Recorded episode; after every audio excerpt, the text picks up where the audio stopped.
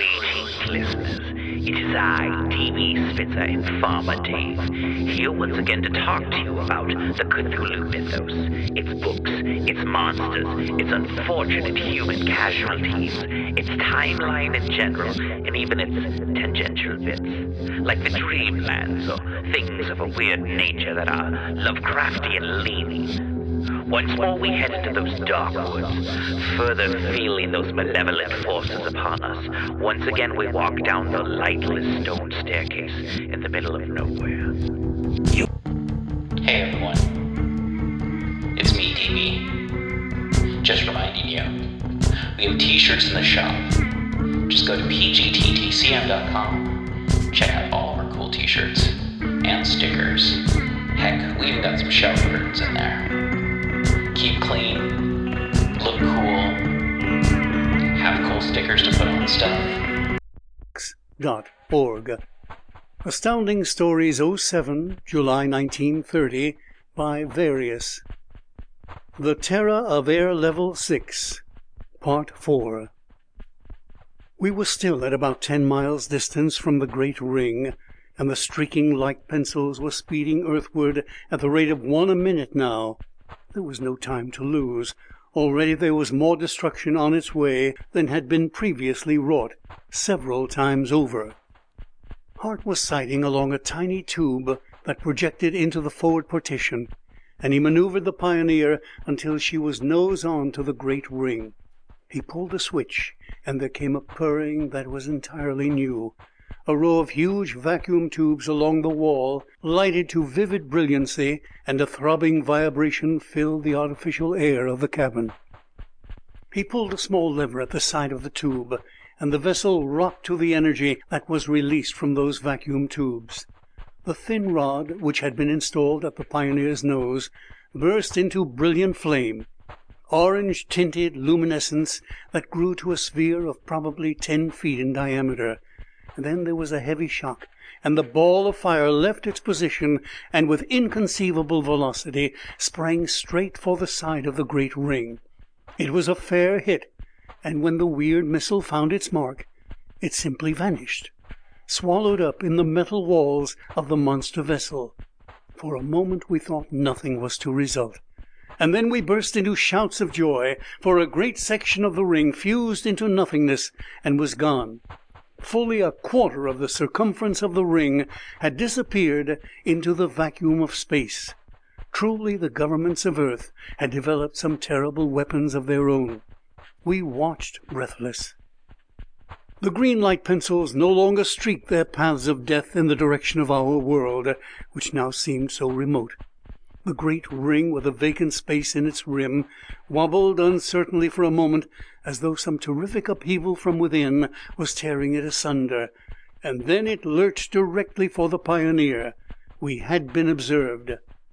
But Hart was equal to the occasion, and he shot the Pioneer in the direction of Earth with such acceleration that we were all flattened into our supports with the same old violence. And then with equal violence we decelerated. The ring was following so closely that it actually rushed many hundreds of miles past us before it was brought to rest. From it there sprang one of the light pencils, and the Pioneer was rocked as by a heavy gale when it rushed past on its harmless way into infinity. The enemy had missed. Meanwhile, Hart was operating another mechanism that was new to the Pioneer, and again he sighted along the tiny tube. This time there was no sound within, no ball of fire without, no visible ray. But when he pressed the release of this second energy, the ring seemed to shrivel and twist, as if gripped by a giant's hand. It reeled and spun, and then, no longer in a balance of forces, it commenced its long drop earthward. His job finished, and finished well, Hart Jones collapsed. Following his more than three days and four nights of superhuman endeavor, it seemed strange to see Hart slumped white and still over the control pedestal. He, who had energy far in excess of that of any of the rest of us, had worn himself out. Having had no rest or sleep in nearly a hundred hours, the body that housed so wonderful a spirit simply refused to carry on. Tenderly we stretched him on the cabin floor. the Pioneer drifting in space the while. The professor, who was likewise something of a physician, listened to his heart, drew back his eyelids, and pronounced him in no danger whatever. We slapped his wrists, sprinkled his face and neck with cold water from the drinking supply, and were soon rewarded by his return to consciousness. He smiled weakly and then fell sound asleep. No war in the universe could have wakened him then, so we lifted him to his feet. Rather, I should say, we guided his practically floating body and strapped him in George's hammock, preparing for the homeward journey. Though dangling from the straps in a position that would be vertical were we on earth, he slept like a baby. George took the controls in Hart's place, and the professor and I returned to our accustomed supports. The return trip was considerably slower, as George did not wish to push the Pioneer to its limit, as had been necessary when coming out to meet the enemy, nor was he able to keep control of the ship against a too rapid acceleration. Consequently, the rate of acceleration was much lower, and we were not nearly as uncomfortable as on the outgoing trip. Thus nearly ten hours were required for the return, and Hart slept through it all. In order to make best use of the small amount of fuel still in the cylinders, George circled the earth five times before we entered the upper limits of the atmosphere, the circles becoming of smaller diameter at each revolution, and the speed of the ship proportionately reduced. An occasional discharge from one of the forward rocket tubes assisted materially in the deceleration. Yet when we slipped into level five, our speed was so great that the temperature of the cabin rose alarmingly, due to the friction of the air against the hull of the vessel. It was necessary to use the last remaining ounce of fuel to reduce the velocity to a safe value. A long glide to earth was then our only means of landing, and since we were over the Gulf of Mexico at the time, we had no recourse other than landing in the state of Texas. Passing over Galveston in level three, we found that the Humble oil fields and a great section of the surrounding country had been the center of one of the enemy's bombardments. All was blackness and ruin for many miles between this point and Houston. At Houston Airport we landed, unheralded but welcome. The lower levels were once more filled with traffic, and one of the Southern route transcontinental liners had just made its stop at this point.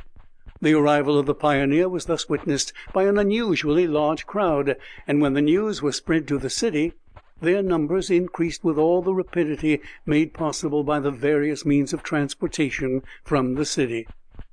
So it was that Hart Jones, after we finally succeeded in awakening him and getting him to his feet, was hailed by a veritable multitude as the greatest hero of all time. The demonstrations became so enthusiastic that police reserves, hastily summoned from the city, were helpless in their attempts to keep the crowd in order.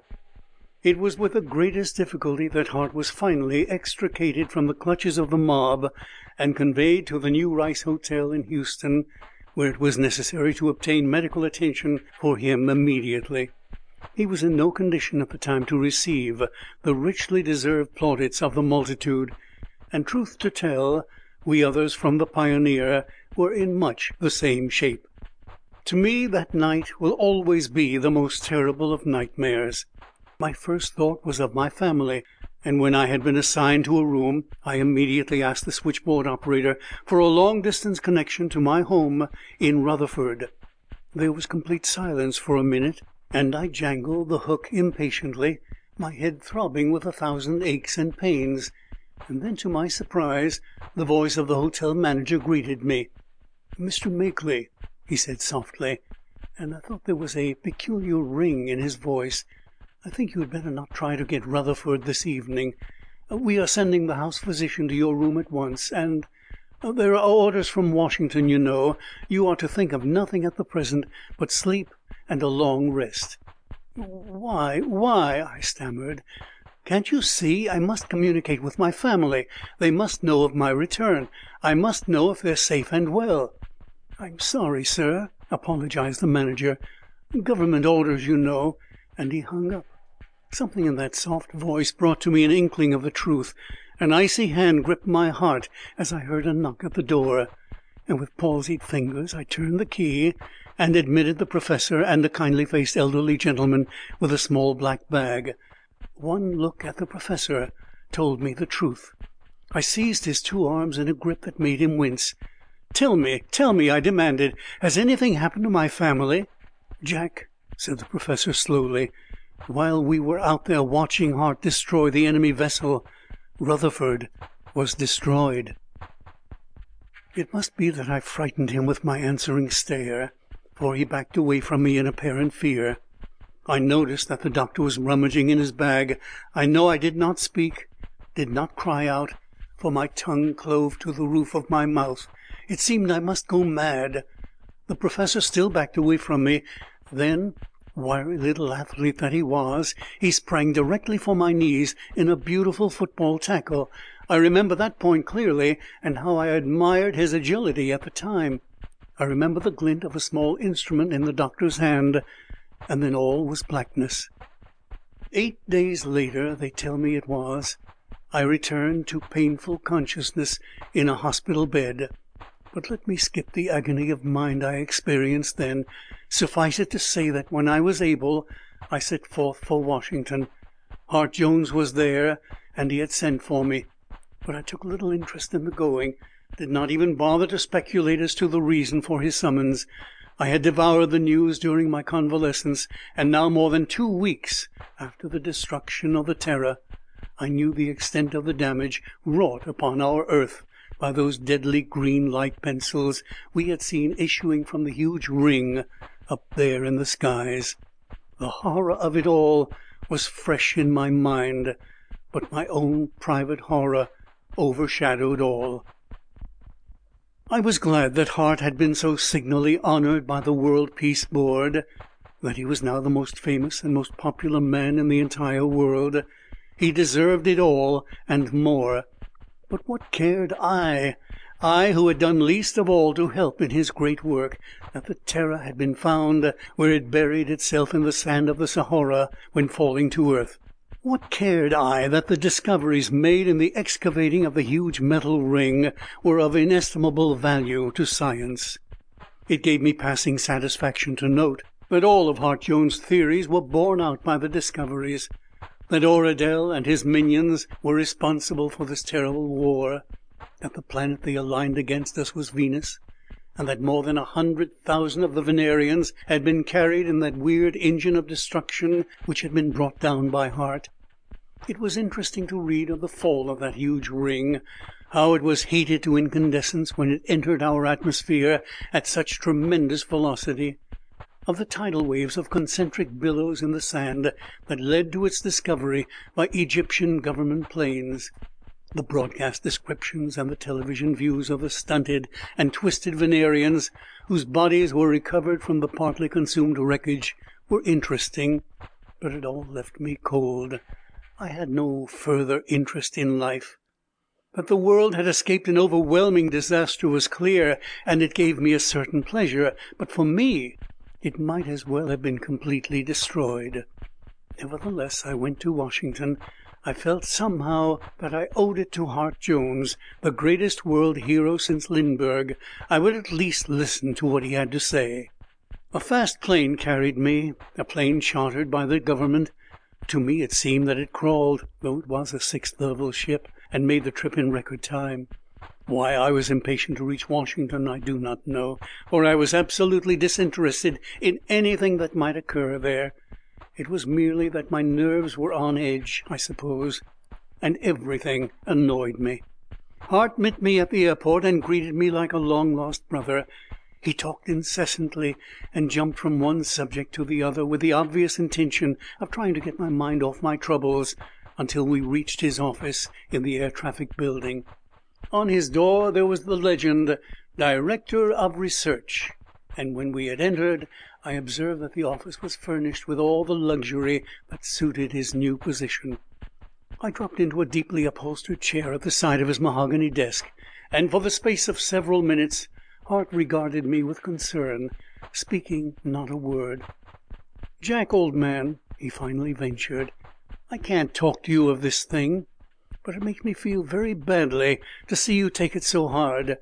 There are many things you have to live for, old top, and it's to talk about these that I sent for you." "You mean work?" I asked. "Yes. That is the best thing for us all, in any emergency or under any circumstances whatever.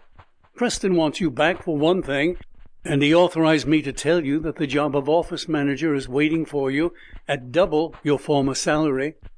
My eyes misted at this. Preston was a good old scout but I could never bear to return to the old surroundings, even in the city. "No, Hart," I said. "I'd rather be away from New York and from that part of the country associations, you know." "I understand," he replied, "and that is just what I had hoped you would decide, because I have a job for you in the air service a good one, too. You know there's much reconstruction work to be done on earth. More than forty cities and towns have been wiped out of existence, and these must be rebuilt. That will occupy the minds and energies of thousands who have been bereaved as you have. But in the air service we have a program that I believe will be more to your liking. The log of the Terror, in Oradel's handwriting, was found intact, as were a number of manuscripts pertaining to plans of the Venerians. These misshapen creatures were quite evidently educated by Oradel to a hatred of our world. We have reason to believe that other attacks may follow, for they were obviously intending to migrate here in millions, and according to records found aboard the Terror, they are of advanced scientific accomplishment.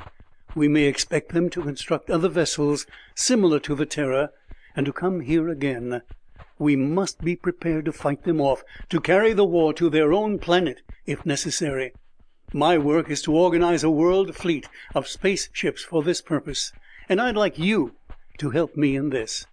The work will take you all over the world and will keep you too busy to think about things."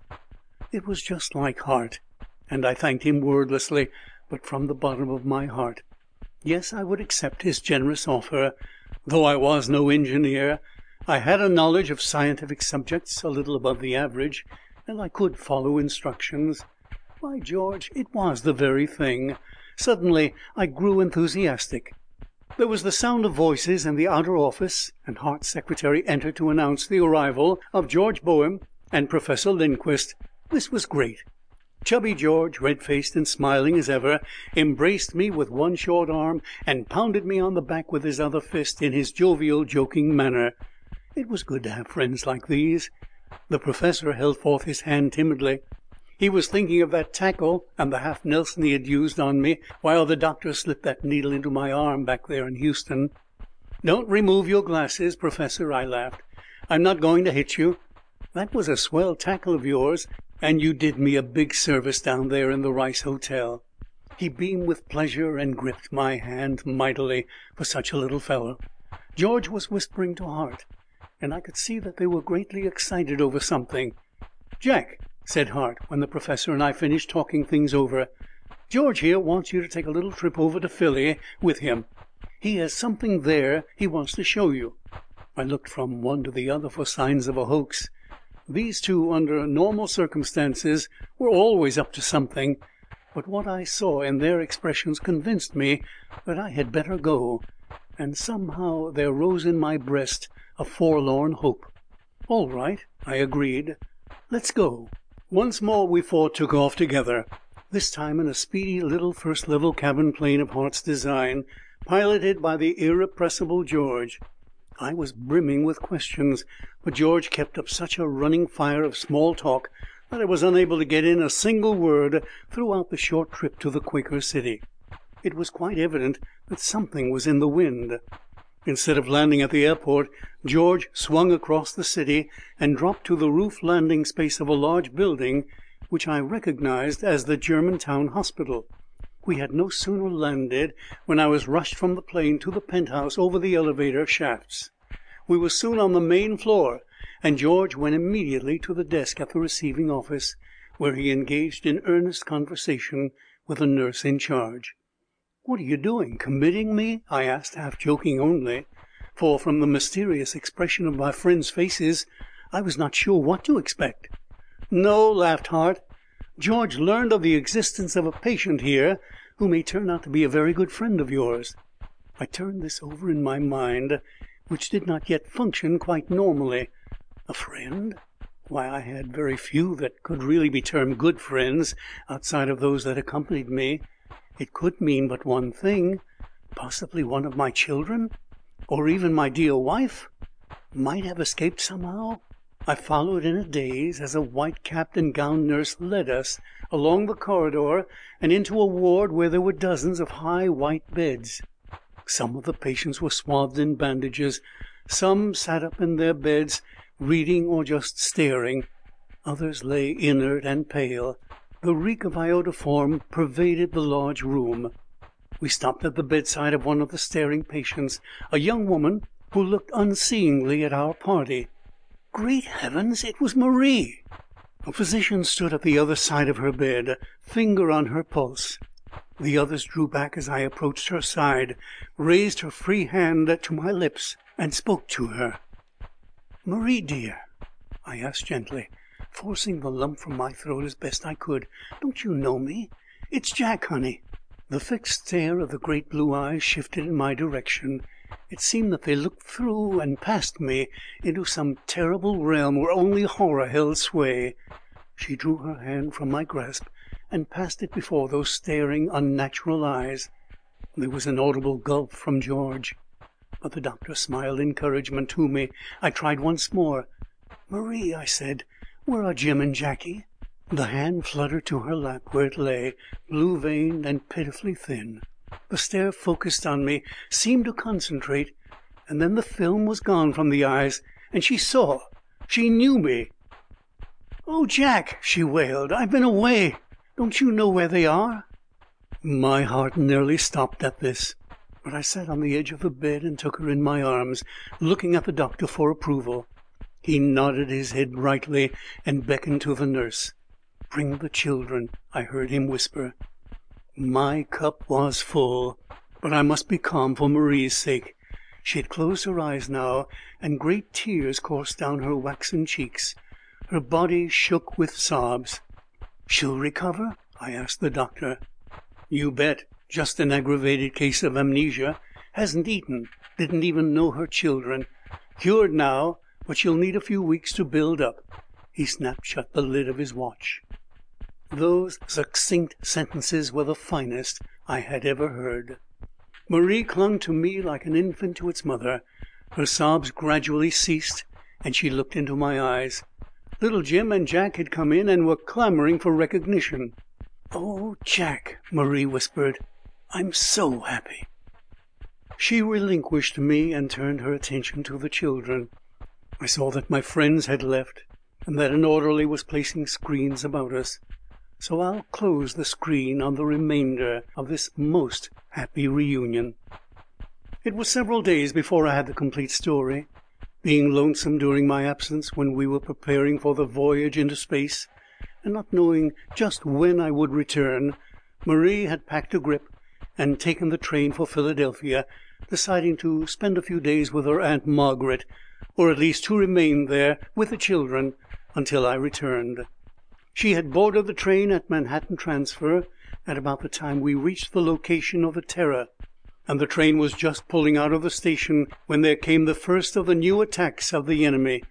She thought that the pillar of fire rose from the approximate location of Rutherford, but was not sure until they reached Newark, when the news was spread throughout the train by passengers who boarded it there. She worried and cried over the loss of our little home, and had worked herself into a state of extreme nervousness and near hysteria by the time they reached New Brunswick. Then, as the long train left New Brunswick, there was another attack, this one on the town they had just left. The last two cars of the train were blown from the track by the initial concussion, and the remainder of the train brought to a grinding, jerking stop that threw the passengers into a panic. Already hysterical, Marie was in no condition to bear up under the shock, and the loss of memory followed. Jack and Jim clung to her, of course, and were taken to the Germantown hospital with her when the wreck victims were transferred to that point. She had no identification on her person, and it was by sheerest luck that George, who was visiting a friend in the same hospital, chanced to see her and thought he recognized her. That was all of it. But to me it was more than enough. From the depths of despondency I rose to the peaks of elation. It was true that we would have to establish a new home, but this would be a joy as never before. Those I had given up as lost were restored to me, and I was content. Hart would have to make some changes in the duties of that new job. The world travel was out of the picture. I had had my fill of adventure. And besides, the hot spell was over. End of the Terror of Air Level Six.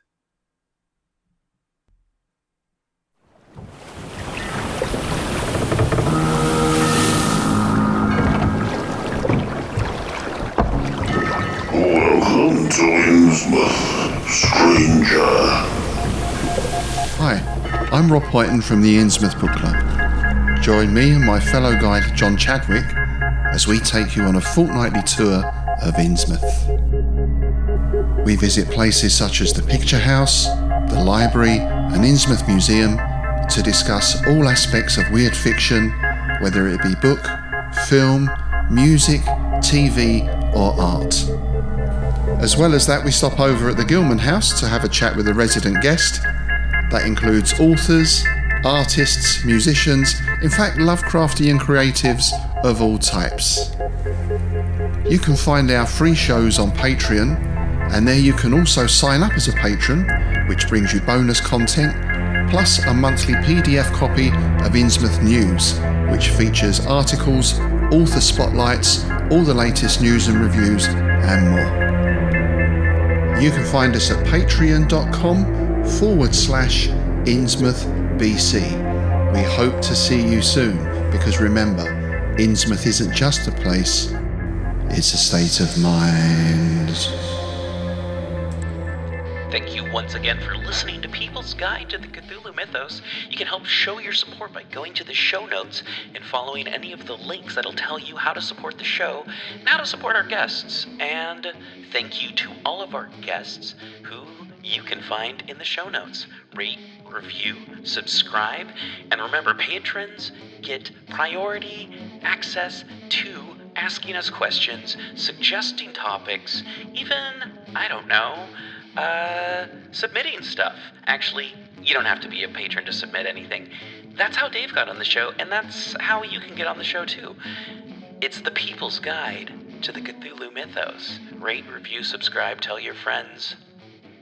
Thank you for listening. Back to the show. Prepare for a spine tingling, nerve shattering podcast featuring all your favorite monsters. You won't believe your ears when you listen to Monster Kid Radio.